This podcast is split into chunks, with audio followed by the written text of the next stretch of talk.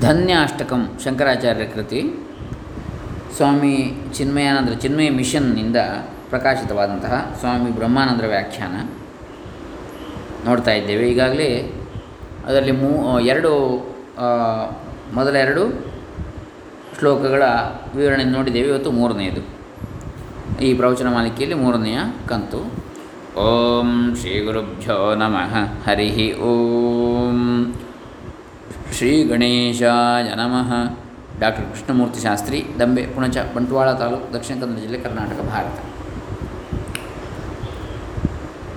त्यक्त्वा गृहे रतिमधो गतिहेतुभूताम् आत्मेच्छयोपनिषदर्थरसं पिबन्तः वीतस्पृहाविषयभोगपदे विरक्ताः धन्याश्चरन्ति विजनेषु विमुक्तसङ्गाः ಅಧೋಗತಿಗೆ ಕಾರಣವಾದ ಮನೆ, ಮಡದಿ ಮೊದಲಾದವುಗಳಲ್ಲಿ ವಿರಕ್ತಿಯನ್ನು ಹೊಂದಿ ಆತ್ಮನನ್ನರಿಯುವ ಏಕಮಾತ್ರ ಇಚ್ಛೆಯಿಂದ ಆನಂದದಿಂದ ಉಪನಿಷತ್ತಿನ ವಾಕ್ಯಾರ್ಥದ ರಸಪಾನ ಮಾಡುತ್ತಾ ಇಂದ್ರಿಯ ಸುಖಗಳಲ್ಲಿ ಆಶೆಯನ್ನು ತೊರೆದು ವಿಷಯ ಭೋಗದಲ್ಲಿ ನಿರಾಸಕ್ತನಾಗಿ ಯಾವ ವಸ್ತುವಿನೊಡನೆಯೂ ಇದು ನನಗೆ ಸೇರಿದ್ದು ಎಂಬ ಸಂಘವನ್ನು ಇಟ್ಟುಕೊಳ್ಳದೆ ನಿರ್ಜನ ಸ್ಥಳಗಳಲ್ಲಿ ಸಂಚರಿಸುತ್ತಿರುವವರೇ ಕೃತಕೃತ್ಯರು. ಚಿತ್ತಶುದ್ಧಿ ಎನ್ನುವ ಪದಕ್ಕೆ ಮನಸ್ಸಿನ ಪ್ರಶಾ, ಪ್ರಶಾಂತತೆ ಎನ್ನುವುದು ನಿಜವಾದ ಅರ್ಥ. ವಿಷಯಗಳಲ್ಲಿ ಸುಖವಿದೆ ಎಂದು ತಿಳಿದುಕೊಳ್ಳುವುದು ಬುದ್ಧಿಯ ಭ್ರಮೆ. ಆದ್ದರಿಂದ ಮನಸ್ಸು ಇಂದ್ರಿಯಗಳ ಮೂಲಕ ವಿಷಯಗಳತ್ತ ಧಾವಿಸುವುದು ಇದು ಸರ್ವೇ ಸಾಮಾನ್ಯ. ಇದನ್ನೇ ಮನಸ್ಸಿನ ಪಾಪ, ಮನಸ್ಸಿನ ಕಲ್ಮಶ ಅಂತ ಕರೀತಾರೆ. ನಮ್ಮ ಮನಸ್ಸನ್ನು ಕೆದಕುವ ಮುಖ್ಯವಾದ ದೌರ್ಬಲ್ಯಗಳು ಎರಡೇ. ಒಂದು ವಿಷಯ ವಾಸನೆ ಇನ್ನೊಂದು ದ್ವಂದ್ವ ತಾಪತ್ರಯಗಳ ಪೆಟ್ಟು. ಇನ್ನೊಂದು ದ್ವಂದ್ವ ತಾಪತ್ರಯಗಳ ಪೆಟ್ಟು ಬಿದ್ದಾಗ ಮನಸ್ಸು ತಳಮಳಗೊಳ್ಳುವಂಥದ್ದು ಭಗವಂತ ಶ್ರೀಕೃಷ್ಣ ಗೀತೆ ಆರನೇ ಅಧ್ಯಾಯದಲ್ಲಿ ಹೇಳ್ತಾನೆ, ಯದಾ ಹಿನೇಂದ್ರಿಯಾರ್ಥೇಶು ನ ಕರ್ಮಸ್ವನುಷಜ್ಯತೆ ಸರ್ವಸಂಕಲ್ಪ ಸನ್ಯಾಸಿ ಯೋಗಾರೂಢಸ್ತದೋಚ್ಯತೆ, ಹೀಗೆ ಹೇಳ್ತಾನೆ.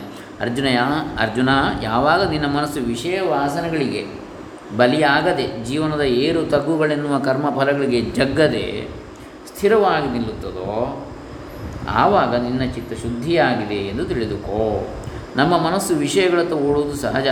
ಅನ್ನದಾತುರಕ್ಕಿಂತ ಚಿನ್ನದಾತುರ ತೀಕ್ಷ್ಣ ಚಿನ್ನದಾತುರಕ್ಕಿಂತ ಹೆಣ್ಣು ಗಂಡೊಲವು. ಮನ್ನಣೆಯ ದಾಹವುಂ ಎಲ್ಲಗುಂ ತೀಕ್ಷ್ಣದಮ ತಿನ್ನುವುದು ಆತ್ಮವನೇ ಮಂಕುತಿಮ್ಮ ಇದಕ್ಕೆ ಕಾರಣ ನಮ್ಮ ಮನಸ್ಪಂದನ.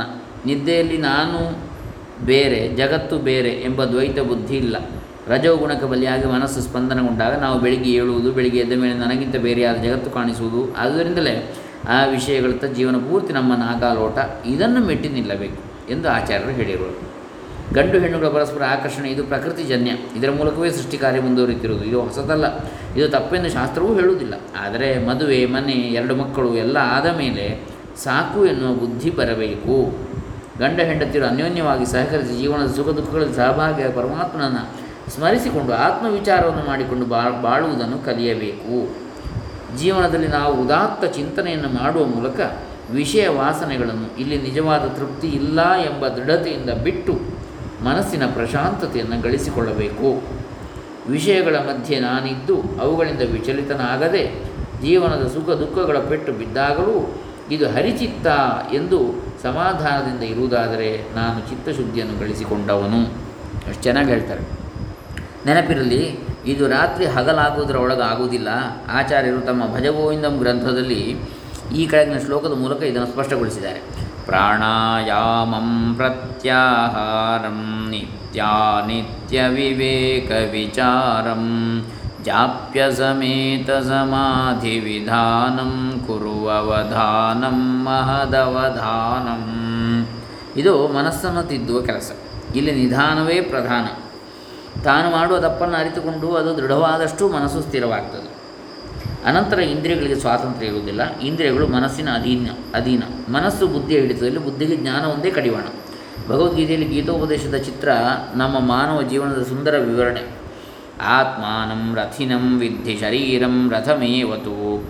ಬುದ್ಧಿಂತು ಸಾರಥಿಂ ವಿದ್ಧಿ. ಮನಃ ಪ್ರಗ್ರಹ ಏ ಪ್ರಗ್ರಹಮೇವ ಚ. ಇಂದ್ರಿಯಾಣಿ ಹಯಾನ್ಯಾಹು ಎಂದು ಕಠೋಪನಿಷತ್ತಿನಲ್ಲಿ ಈ ಸುಂದರವಾದ ಚಿತ್ರವನ್ನು ಚಿತ್ರಿಸಲಾಗಿದೆ. ಅರ್ಥಾತ್ ಈ ಪ್ರಪಂಚವೇ ರಥ ಹೋಗುವ ದಾರಿ. ಈ ಶರೀರವೇ ರಥ. ಇಂದ್ರಿಯಗಳು ಕುದುರೆಗಳು, ಬುದ್ಧಿಯು ಸಾರಥಿ, ಕುದುರೆಗಳನ್ನು ಹಿಡಿಯುವ ಲಗಾಮುಗಳೇ ಮನಸ್ಸು. ಸಾರಥಿಯು ವಿದ್ಯಾವಂತನಾದರೆ, ಬುದ್ಧಿಯು ವಿದ್ಯಾವಂತನಾದರೆ ಲಗಾಮನ್ನು ಮನಸ್ಸು, ಮನಸ್ಸನ್ನು ಹಿಡಿದು ತನ್ನ ಕುದುರೆಗಳೆನ್ನುವ ಇಂದ್ರಿಯಗಳನ್ನು ಹತೋಟಿಯಲ್ಲಿಟ್ಟುಕೊಳ್ಳಲು ಸಾಧ್ಯವಾಗ್ತದೆ. ಆಗ ರಥಯಾತ್ರೆ ಸುಗಮವಾಗಿ ಸಾಗಿ ಗುರಿಯನ್ನು ತಲುಪುತ್ತದೆ ಇಲ್ಲದರೆ ಬೇಕಾಬಿಟ್ಟು ಹೋಗಿಬಿಡುತ್ತದೆ. ಹೊಂಡಕ್ಕೆ ಬೀಳ್ತದೆ ಅರ್ಜುನನು ಸ್ವರ್ಗಕ್ಕೆ ಹೋದಾಗ ಅಲ್ಲಿಯ ಅಪ್ಸರಿಯಾದ ರಂಭೆ ಅವನನ್ನು ಬಯಸ್ತಾಳೆ. ಅರ್ಜುನ ಯೌವನದ ಹೊಸಿರಲ್ಲಿದ್ದ ಬಿಸಿ ರಕ್ತದ ಯುವಕ ರಂಭೆ ಬಹಳಷ್ಟು ಪೀಡಿಸ್ತಾಳೆ. ಅರ್ಜುನ ಹೇಳ್ತಾನೆ, ಅಮ್ಮ, ತಾಯೇ, ನನ್ನ ತಂದೆಯ ಜೊತೆಗಿರುವವಳು ನೀನು. ಇಂದ್ರನೊಂದಿಗೆ, ಇಂದ್ರ ಸುತ ಅಲ್ವಾ? ಅರ್ಜುನ, ಇಂದ್ರಾಂಶ ಸಂಭೂತ. ಆದ್ದರಿಂದ ನನ್ನ ತಾಯಿಯ ಸಮಾನ ಎಂದು ಗೌರವದಿಂದ ಕಾಣ್ತಾನೆ. ಅವಳು ಸಿಟ್ಟಿಗೆದ್ದು, ನೀನು ಬೃಹನ್ನಳೆಯಾಗು ಎಂದು ಶಾಪಿಸ್ತಾಳೆ. ಶಿಖಂಡಿಯಾಗು ಅಂತ ಈ ಶಾಪ ವಿಮೋಚನೆಯಾಗಿ ಅರ್ಜುನನ ಅಜ್ಞಾತವಾಸದಲ್ಲಿದ್ದಾಗ ಒಂದು ವರ್ಷ ಬೃಹನ್ನಣಿಯಾಗಿರ್ತಾನೆ. ಎಲ್ಲಿ? ವಿರಾಟನಗರಿಯಲ್ಲಿ. ಅದು ಅವನಿಗೆ ವರವಾಗಿ ಪರಿಣಮಿಸ ಅಜ್ಞಾತವಾಸಕ್ಕೆ. ಗೊತ್ತೇ ಆಗೋದಿಲ್ಲ ಯಾರಿಗೆ.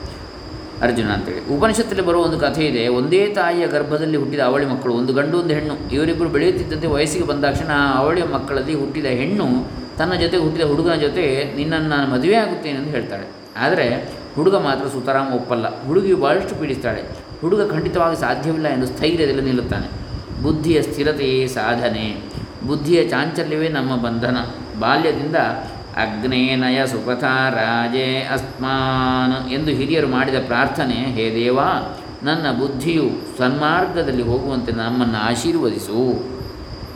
ಆಶೆಗಳ ಕೆಣಕದಿರು, ಪಾಶಗಳ ಬಿಗಿಯದಿರು. ಕ್ಲೇಶದ ಪರೀಕ್ಷೆಗಳಿಗೆನ್ನ ಕರೆಯದಿರು ಬೇಸರದ ಪಾತಕ ಸ್ಮೃತಿಯ ಚುಚ್ಚದಿರು ಎನ್ನು ಎನ್ನು ತೀಶನನು ಬೇಡುದಿರೋ ಮಂಕುತಿಮ್ಮ ಈ ರೀತಿ ನಮ್ಮ ಬುದ್ಧಿಯ ಬುದ್ಧಿಯು ಪರಮಾತ್ಮನ ಶ್ರೀಚರಣಗಳಲ್ಲಿ ಪ್ರತಿದಿನ ಬೇಡುವುದೇ ಆದರೆ ಅದು ಊರ್ಧ್ವಗತಿಯನ್ನು ಪಡೆಯುತ್ತದೆ. ಅಂದರೆ ಉದ್ಧಾರವಾಗ್ತದೆ. ಪೌನಃ ಪುಣ್ಯೇನ ಪೌನಃ ಪುಣ್ಯೇನ. ಶ್ರವಣಂ ಕುರ್ಯಾತ್. ಪುಣ್ಯೇನ ಪುನಃ ಪುಣ್ಯೇನ ಅಂದರೆ ಪುನಃ ಪುನಃ ಅಂತೇಳಿ ಅರ್ಥ ಪುನಃ ಪುನಃ ಶ್ರವಣವನ್ನು ಮಾಡಬೇಕು ಎಂಬುದು ಆಶ್ರೋಕ್ತಿ ನಮ್ಮ ಬುದ್ಧಿಯನ್ನು ಸತ್ಚಿಂತನೆ ಸತ್ಕಥಾಶ್ರವಣ ಸತ್ ಸಾಧನೆ ಇವುಗಳಲ್ಲಿ ತೊಡಗಿಸಬೇಕು ಅಂದರೆ ವ್ಯವಹಾರ ಪ್ರಪಂಚದಲ್ಲಿದ್ದು ವಿಷಯಗಳಿಗೆ ಬಲಿಯಾಗದೆ ಮನಸ್ಸನ್ನು ಪರಮಾತ್ಮ ಚಿಂತನೆಯಲ್ಲಿ ತೊಡಗಿಸಿಕೊಂಡು ಸಂತೋಷದಿಂದ ಬದುಕಬೇಕು ಅಂತೇಳಿ ಇಲ್ಲಿ ಅಪ್ಪಣೆಗೊಳಿಸ್ತಾ ಇದ್ದಾರೆ ಸ್ವಾಮಿಗಳು. ಹರೇ ರಾಮ. ಓಂ ತತ್ಸತ್. ಸರ್ವೇ ಜನ ಸುಖಿನೋ ಭವಂತು. ಸ್ವಾಮಿ ಚಿನ್ಮಯಾನಂದಾರ್ಪಿತಮಸ್ತು ಸ್ವಾಮಿ ಬ್ರಹ್ಮಾನಂದಾರ್ಪಿತಮಸ್ತು ಓಂ ತತ್ಸತ್.